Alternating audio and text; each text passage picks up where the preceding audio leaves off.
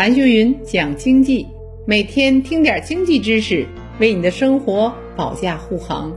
大家好，我是韩秀云。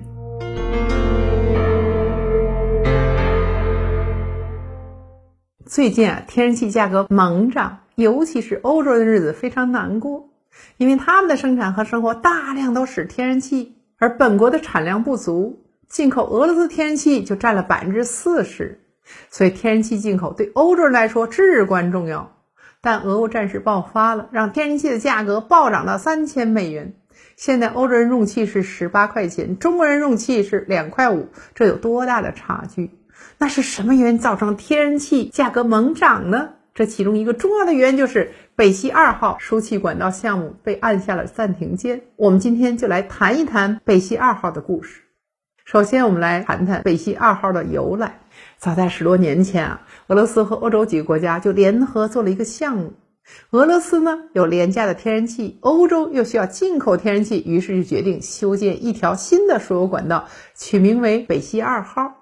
由俄罗斯经过波罗的海的海底到达德国的天然气管道，这就绕过了乌克兰，把天然气直接输送到了德国，再通过德国的干线管道输送到欧洲国家。几个国家都商量好了，就成立了一个公司，总部呢设在瑞士。项目预算需要一百一十亿美元，那谁来投资呢？俄罗斯的天然气公司出资了百分之五十，剩下百分之五十的资金是由德国、法国、荷兰、奥地利等国家企业共同出资。从评估到铺设完成，项目耗时超过十年，管道长度约为一千两百三十公里，一旦通气，将为欧洲带来五百五十亿立方米的天然气。北溪二号终于在二零二一年九月六号建成了，同年十月初开始制送气，但却没有取得使用执照。管道的认证权在德国人手中，可德国人一直没有定音。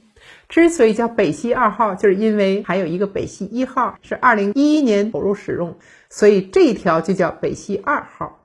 第二块，我们谈谈北溪二号的重要性。天然气是俄罗斯支柱产业之一，进口收入百分之六十都来自欧洲。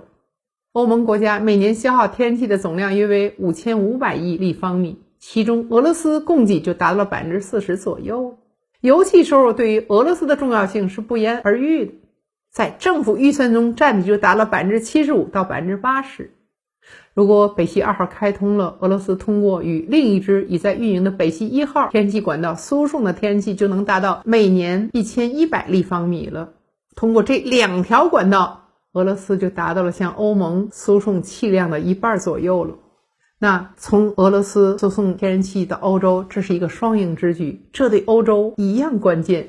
去年冬天，欧洲因为缺电少气，欧洲在能源转型上感受到了强烈的阵痛。经历过漫长寒冷的冬季后，他们的天储量被大量消耗了。气候变化让可再生能源的发电进一步遭遇了掣肘。欧洲经历了一九六一年以来风最小的夏季，而干旱则使得水力发电受阻了。第三块，我们谈一谈北溪二号的三方博弈。北溪二号在规划之时就一直伴随着美国、欧盟、俄罗斯三方的博弈，让这条管道是背负争议与阻力。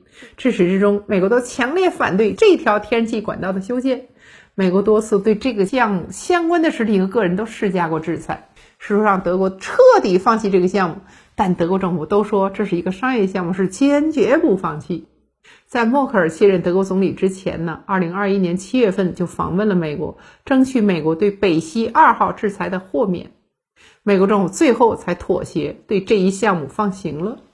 大家知道吗？美国担忧的是什么？就是北溪二号它是有私心的。一是呢，他不愿意看到俄罗斯对欧洲影响力的增强；二是作为液化天然气的出口国，美国希望欧洲多采购自家的能源。